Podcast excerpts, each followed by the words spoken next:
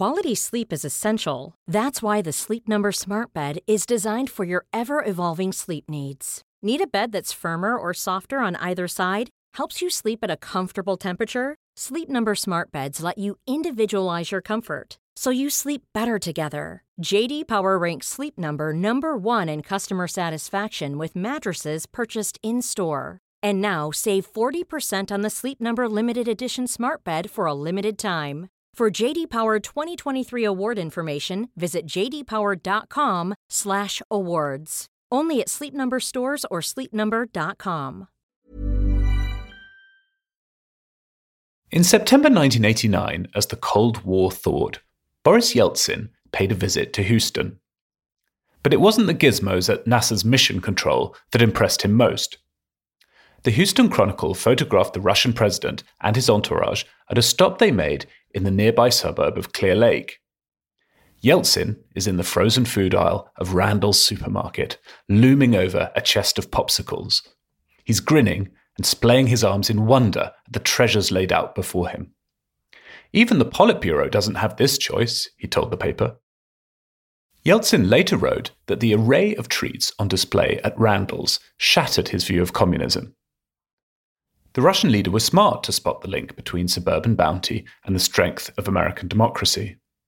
The next election, The Economist reported at the time, would be the first in US history when the majority of voters were suburbanites. The road to the White House has been wending past the lawns and malls of suburbia ever since. With 45 days to go, this is Checks and Balance. I'm John Prideaux, The Economist's US editor, and this is a podcast about the 2020 elections. Each week, we take one big theme shaping American politics and explore it in depth. Today, who will win the suburban vote? Suburbia will pick the president once more this election, Donald Trump hopes fear of unrest and rising crime will appeal to the suburban housewives he tweets about. It's a strategy borrowed from Richard Nixon, who first harnessed the political power of suburban voters to win the White House. But two years ago, it was the Democrats who took control of Congress thanks to suburban voters. How did the suburbs become so decisive? In this episode, we'll speak to the woman who saw the suburban surge of 2018 coming look back to the battles over segregation that shaped the politics of suburbia, and hear how suburban Texas is being transformed.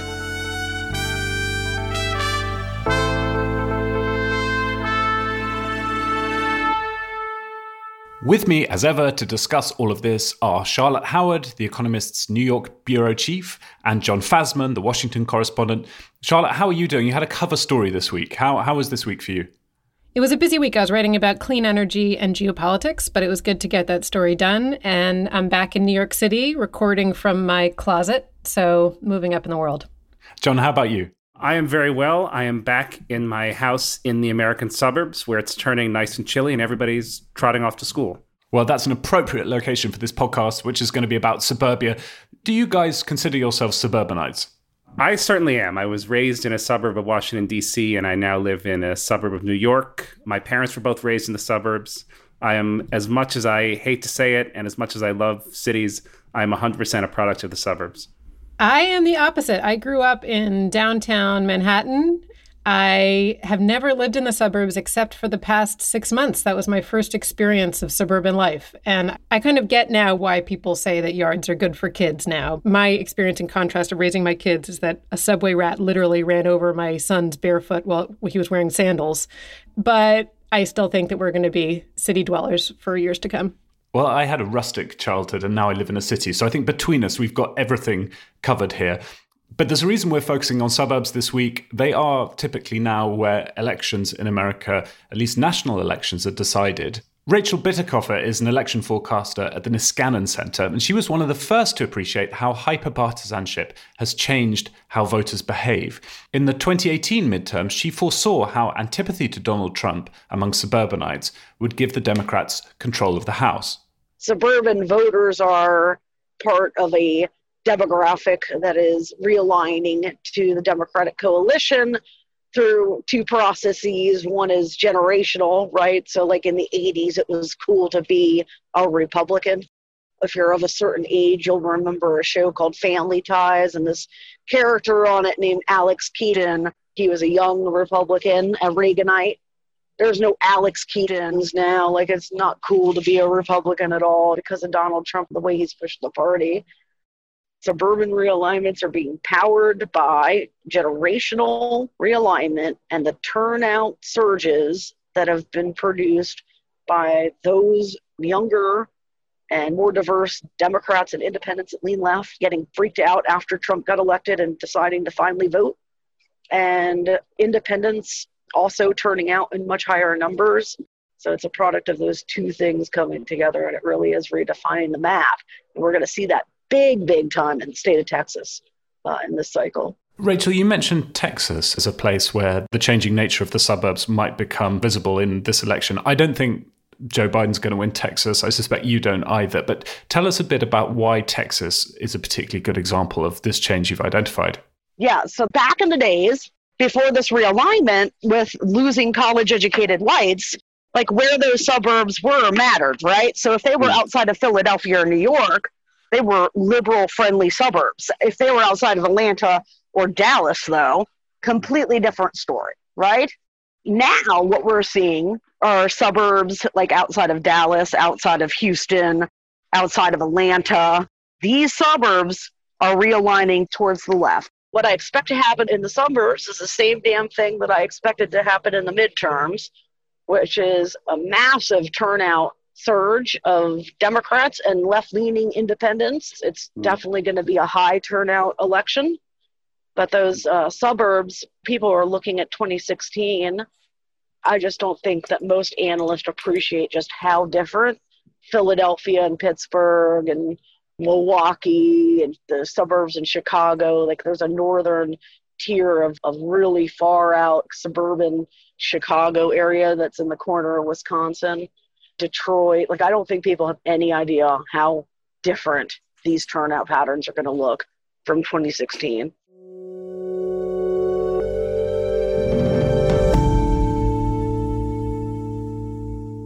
So, Charlotte, over the next six weeks, and it is only six weeks now, we're going to see this fierce contest going on in America's suburbs.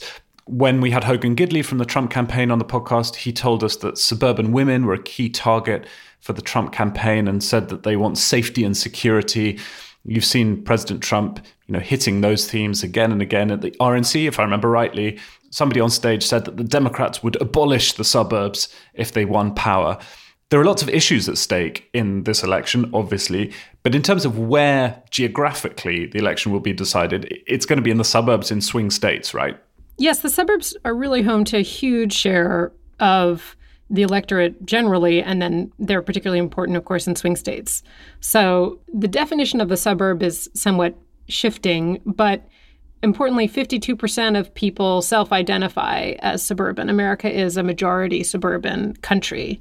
And you see in the ads that both Biden and Trump are putting out how important the suburbs will be to this election. And John, you do remember correctly, it was in the RNC, it was Mark and Patricia McCloskey, who were the couple from St. Louis, who had pointed guns at Black Lives Matter protesters marching past their house earlier this summer. They were the ones who said that Biden wanted to abolish the, su- the suburbs. And so I think you're going to see Trump continue to go big on that between now and the only six weeks we have to go before the election.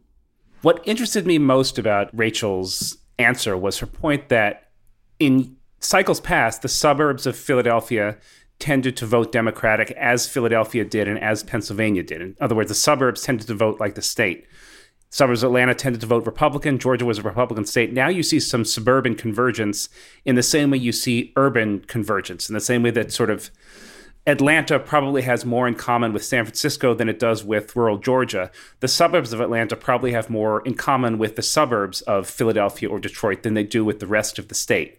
And it's another indication of how deeply sort of nationalized our politics have become, that the differences play out across demographic groups rather than strictly geographically. Another thing that struck me is that as the suburbs become more diverse and more reliably liberal, at least under Donald Trump, a larger share of Republican votes are going to come from exurbs. That is, those towns that are sort of currently developing that are somewhere between and a far outer ring suburb and, and a rural town, those are a lot whiter and more conservative. They are, in essence, to Donald Trump what the suburbs were to Richard Nixon. Those are where the votes he is seeking probably lie. One of the things that fascinates me in this area is how tight the correlation is between voting and population density. It almost seems like there's a magic moment at which population density is great enough that people start thinking that it's a nice idea to vote Democratic. And conversely, once people are more spread out, they think that voting Republican is a great idea. It's funny, that correlation didn't used to exist. So there's been some research on this that shows that back in the early part of the 1900s and the teens, there was absolutely no relationship between population density and Democratic voting. And then you start to see this relationship emerge in the 1960s. And by the 2000s, recent elections, 2016, 2018, they were very, very strongly correlated, this relationship between density and Democratic voting. And it even breaks down to Fasman's point earlier in the voting patterns among suburban voters. So if you're in a pretty sparse rural, suburban, exurban area, you are very likely to vote Republican in the 2018 election. And then as you get to denser suburbs, you get more and more Democratic. And in cities, there's basically no such thing as a Republican city anymore. Not everything in American politics is so neat, but this idea of density is a pretty mathematical relationship between density and party affiliation. And John, both candidates are making contrasting pitches about safety to their suburban voters. Yeah, that's right. If you remember at the RNC, Matt Gaetz, who is one of the president's strongest congressional supporters, stood up and said that Joe Biden will abolish the suburbs and invite MS 13 to live next to you, highlighting the idea that Biden will leave suburban voters less safe. That seems to be working a bit, perhaps. I think the SurveyMonkey poll that came out on Thursday showed that suburban white women who feel very safe prefer Biden by a 20 point margin, and his lead disappears among white suburban women who say they feel only somewhat safe. Joe Biden's argument, by contrast, is, is basically look what is happening all around you, that we need a president who will try to quell unrest rather than inflame it. And so we see Trump trying to do the same sort of pitch that Richard Nixon did in the 60s civil unrest, the suburbs aren't safe, but it's a very different country, and the suburbs are very different than they were in, in the late 60s. Thanks both. Of course, that contest over safety and which candidate will keep you safe is an old one in American politics. And in a moment, we'll look back at how the modern American suburb came to be in the first place before that, a reminder if you're not an Economist subscriber, then you really should be. Signing up is simple and you'll get the best offer by heading to economist.com slash 2020 election pod. Charlotte is the star of this week's issue. Her three page briefing on how COVID 19 has upended the energy industry is on the cover this week. Fasman has been writing about the transformation of the Department of Homeland Security under President Trump. That's part of a continuing series on what the president has actually done in office as opposed to what he's tweeted. You can read those articles and plenty more if you click on that link for a special rate on a new subscription, economist.com slash 2020 election pod. It's in the notes for this episode on your podcast app.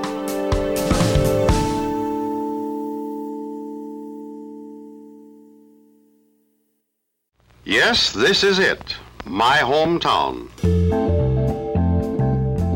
Modern suburbia spawned after World War II, thanks to the entrepreneurial New York developer William Levitt. With a contract from the Navy to build 2,000 homes in a year, Levitt proved that production line building methods could meet the post war housing shortage. Government loans for returning servicemen stimulated a steady demand from young families ready to settle down. Fathers and mothers in our hometown are just plain, nice living folks. You know, Main Street folks who say, hello, nice morning, even when it rains on Mondays. You see, we really are the folks folks in other nations would like to change places with. Construction of the first Levitt town began in 1947 and caught the attention of The Economist. The cost price of the identikit homes included, quote, those essentials of the American way of life modern heating, electric refrigerators, Venetian blinds, the paper wrote. Affordability came from conformity. Construction workers moved from house to house with a task each pouring slabs or installing washing machines. A home could be finished every 16 minutes. We built it with civic pride and remain proud of its dignity and friendly, tolerable characters. Our town is kept in order and we are protected from unlawful and disrupting influences. Conformity had its sinister side too. Levitt was himself Jewish, but barred Jews from his first development on Long Island. He refused to sell his new suburban homes to African Americans. Restrictive covenants even barred the resale of Levitt homes to black families. These civic minded familiar faces we all know in my hometown think our town is something to shout about. Don't you?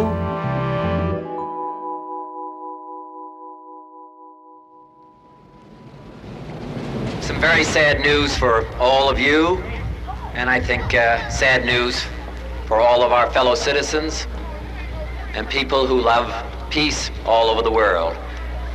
And that is that Martin Luther King uh, was shot and was killed tonight in Memphis. Dr. King's murder at a Memphis motel provided the opportunity to end segregation. The day he was shot, the 4th of April 1968, the Senate was voting on the Fair Housing Act. As riots spread around the country, President Lyndon Johnson pressured Congress to pass the bill prohibiting discrimination in the sale, rental, and financing of housing. A Conservative Congress had been expected to weaken it, but Johnson approved the landmark civil rights law just a week after King's assassination. I do not exaggerate when I say that the proudest moments of my presidency have been times such as this when I have signed into law the promises of a century. It is time for an honest look at the problem of order in the United States. But Richard Nixon intuited that a majority in America's white suburbs, alarmed by growing lawlessness, would resist such high minded appeals to progress. As we look at America, we see cities enveloped in smoke and flame. We hear sirens in the night. When he spoke at the Republican convention in Miami that summer, rioters had been fighting police on the city's streets. He addressed a more moderate America. It is a quiet voice in the tumult of the shouting. It is the voice of the great majority of Americans, the forgotten Americans, the non shouters, the non demonstrators. And this I say to you tonight is the real voice of America. Nixon's convincing win in the election that November meant suburbia would not be changing anytime soon. In practice, housing remained segregated in many areas in the years following the Fair Housing Act. While the black population in America's city centres more than doubled up to 1980, white Americans continued to move out, taking jobs with them urban ghettos emerged in stark contrast to the comfort and security of suburbia. They want to indoctrinate our children, defund our police, abolish the suburbs, incite riots, and leave every city at the mercy of the radical left. That's not going to happen. The suburban brawl continues to this day. The Obama administration tried to improve things by making federal funding for cities contingent on plans to end housing discrimination. And by the way, I just ended the rule on suburbs. You know, but this year, the Department of Housing and Urban Development announced it would scrap the rule. There will be no more low income housing forced into the suburbs. I abandoned and took away and just rescinded the rule. It's been going on for years. I've seen conflict for years. It's been hell for suburbia. Back in Levittown, in Pennsylvania, the mood couldn't be more different. People from all walks of life support Brian Fitzpatrick. Congressman Brian Fitzpatrick is running for re election in a district effectively tied between Donald Trump and Hillary Clinton last time round. The former FBI agent is a Republican, raised in and representing one of America's original suburbs. But he eschews Donald Trump's apocalyptic predictions for its future. We're all in. We all His campaign literature doesn't even mention the president. He's the strong, independent voice we need. I'm Brian Fitzpatrick, and I approve this message. John, it's important to note, isn't it, that this wasn't just a Pennsylvania phenomenon. Levitt built towns all over America, and this tendency to exclude African Americans, to exclude Jews from newly built suburbs, stretched right across the US, you know, from the East Coast all the way to California, where you know, even though people often think of California as being sort of very open and, and now liberal, there were loads of newly built Californian suburbs in the 50s that excluded certain groups of people. Yeah, it's interesting. You know, the Fair Housing Act was signed into law, as we pointed out, in 1968. There was a Supreme Court case in 48, Shelley versus Kraemer, that outlawed the enforcement of racial covenants on houses, but those covenants were still there. When my parents bought the house where they raised me and my brother and sister, this would have been in the late 70s, the house still had a covenant on it barring sales to African Americans and Jews. The neighborhood was, you know, not majority Jewish, but there were a lot of Jews who were there. Those covenants couldn't be enforced, but they still sort of hung on. And it always impressed me as I grew up and visited you know other members of my family. In every city there was a sense that there were some suburbs where even into the mid to late 80s jews just weren't welcome. And i would imagine that's similar for other non-christian non-white americans. That it's not just a question of what the law can do it's a question of sort of social practice as well it's very interesting in American society because there's one thing which is what the strict letter of the law is, and then there's another thing which is how societal norms evolve and how laws are enforced. And you saw under the Obama administration efforts to go beyond the Fair Housing Act to prevent further discrimination in housing markets. And Trump, in his presidency, by failing to enforce it, he very much undermined it. He attacked it again and again and said it had a devastating impact on suburbs. And uh, Biden now, in, in part of his platform, he says that he would enforce that Obama era rule. So my point here is basically there are rules and there are norms around the rules and there are enforcement around rules that add another very powerful force in whether suburbs continue to be discriminatory or not. The Fair Housing Act jurisprudence has essentially evolved to try to do something about those informal norms and the way rules are enforced. And it's very hard because it gets quite nebulous, right? Donald Trump himself has never particularly liked the Fair Housing Act. In 1973, he and his father were sued by the Justice Department for discriminating against African American tenants. They were not convicted. He and his father managed to settle with the Justice Department and promised not to discriminate. Um, it was settled after Donald Trump tried to countersue the Justice Department for $100 million for making false statements. So it seems that he has always had a sort of bee in his bonnet about the Fair Housing Act. It's never been something he's, he's particularly warm to. One of the things that I think is really interesting about Trump and suburban voters is the way that he appeals to female suburban voters. And it, to me, kind of highlights the divide between the rhetoric among Democrats and rhetoric among Republicans because on the left, you had this incident in May, which people may remember, where there was a, a white woman in Central Park who called the police on a black bird watcher. And this went viral, and she apologized. And it, it was a big cultural moment about the way that white women, in seeking to protect themselves, can make a black person vulnerable by uh, calling the police on someone who isn't doing anything wrong. Trump, in contrast, really leans into the idea that suburban women are under threat and plays that up a lot. He has been tweeting uh, over the summer about how suburban housewives are going to be voting for him. And he says explicitly that he wants to end the program where low income housing invades their neighborhood. In an event celebrating women's suffrage, he talked about how women don't want to have low income housing shoved down their throats. And you see him trying to marry this issue of women's rights, suffrage, to the right not to have poor people in your neighborhood. And so to me, it, it just really exemplifies this huge divide between the way that Democrats and Donald Trump talk about both race and, and suburban voters. Okay, thank you both. We'll be back in a moment to look at how the suburbs are changing and how that might affect the outcome in November.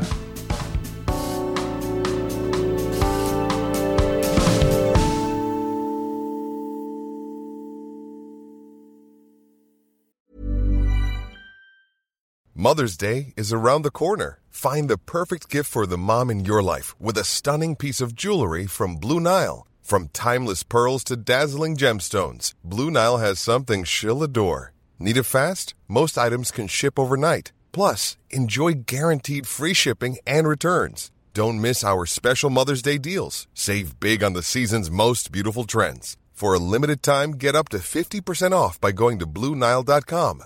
That's BlueNile.com.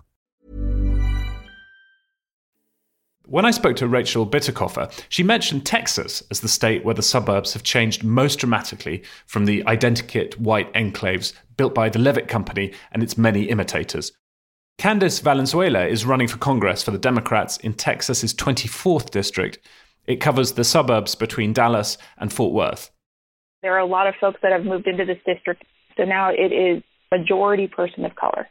As of 2016, something like 20% Latino, 12 or 13 percent Asian American, somewhere between 11 and 12 percent African American. That change in demographics is not the only thing that's changed in, in this political landscape. Even Texans who don't fit in those demographic changes are seeing the changes at the federal level, and they would, quite frankly, like better and more representative folks up there in DC representing them. She had an interesting take on how the people in the suburbs she's hoping to represent would respond to Donald Trump's emphasis on law and order. I think suburbanites are pretty savvy about what they consider security. Uh, that's one of the reasons that many of them tend to move to the suburbs. They don't just move for safe neighborhoods, they also move for strong schools. They also move for job opportunities. They move to be able to en- enjoy their families and, and public parks. And quite frankly, most of those things I just said are inaccessible uh, to folks in the suburbs when we, we can't go to school the way that we normally would, when we can't celebrate holidays with our families, when we can't go to work. Uh, we're, we're not feeling safe or secure. Uh, I think soccer moms like me understand that our, our future isn't going to be safe until we're taking care of, of COVID, until we're taking care of healthcare, until we're taking care of living wages, and we're invested in the future of, of breathable air we're not going to have safety or security. John Valenzuela is a really interesting candidate, isn't she? I mean, if you look at her campaign ads, which I think is the best I've seen in this cycle for an individual member of Congress, it begins in the suburbs with her making sandwiches for her children and then, you know, goes into some detail on her life story, which is pretty extraordinary. Yeah, it's impressive. She is the first Latina and the first black woman to serve on her local school board. She was born in El Paso to Army veterans. As you say, her ads are really good. The district is interesting. Kenny Marchant has represented it since 2005, Republican, and before that it was represented by Martin Frost, who is a fairly conservative Democrat. But it's now a toss up district, and I think that testifies to the ways in which the suburbs of Texas are, are changing, are becoming more diverse, becoming more educated, and because of those two things, becoming more democratic. I talked to another suburban politician outside of Houston, further east in the state, Joe Zimmerman, who is the mayor of Sugar Land, Texas.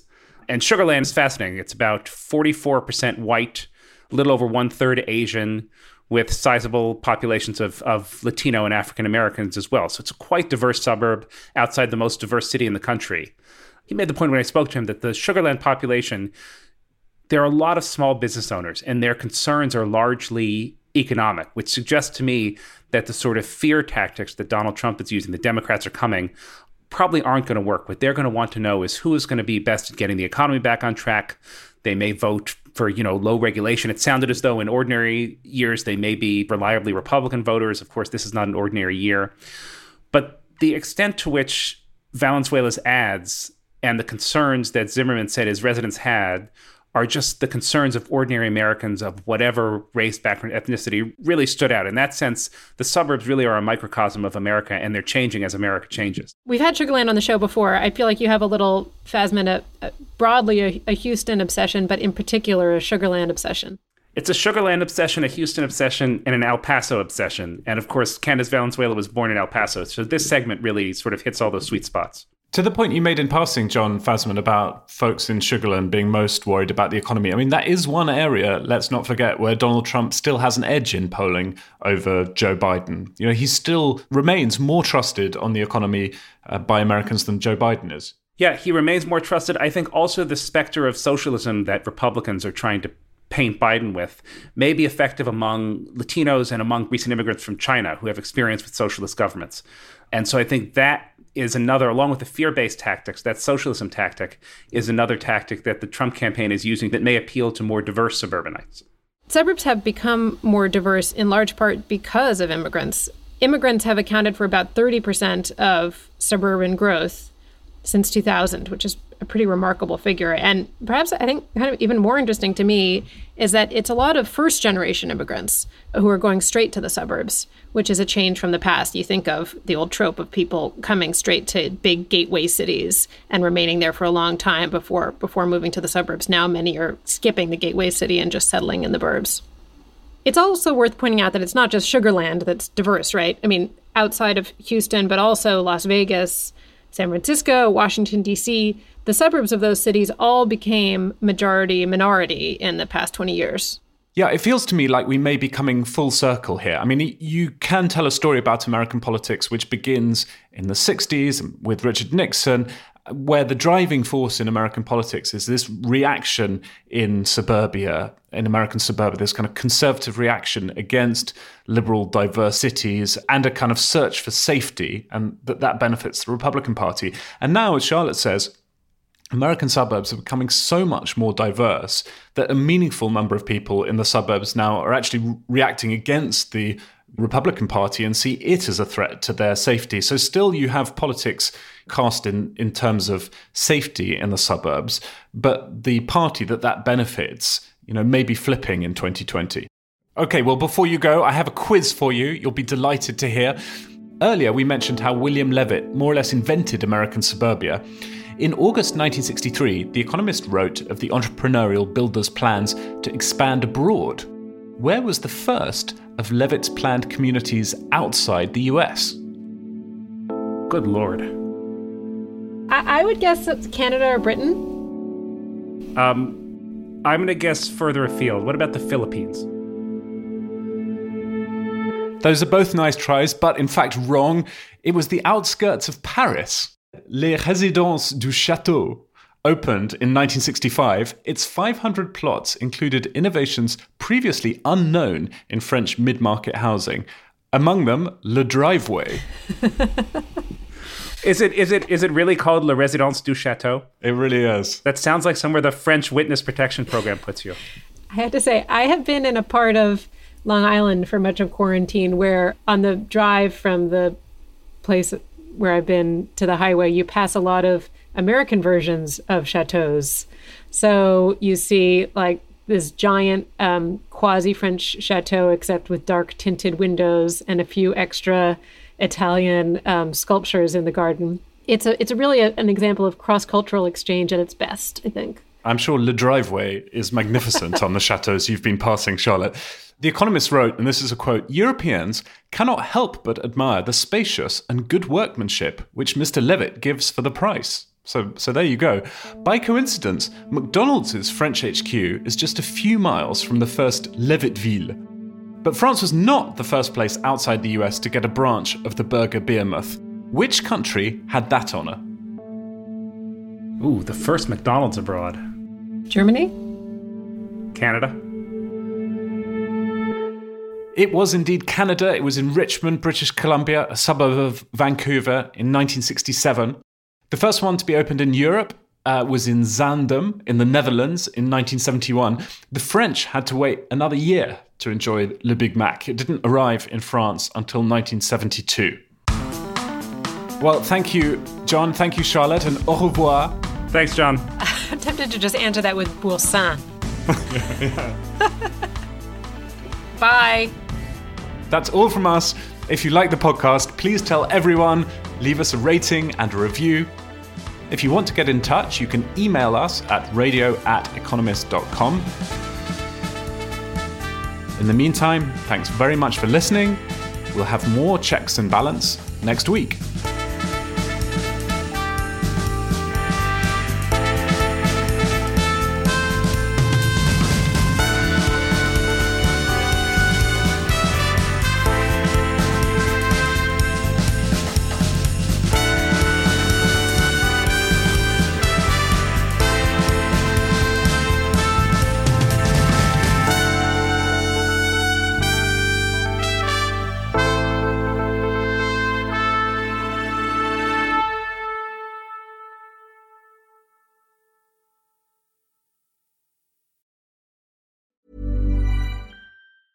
Planning for your next trip?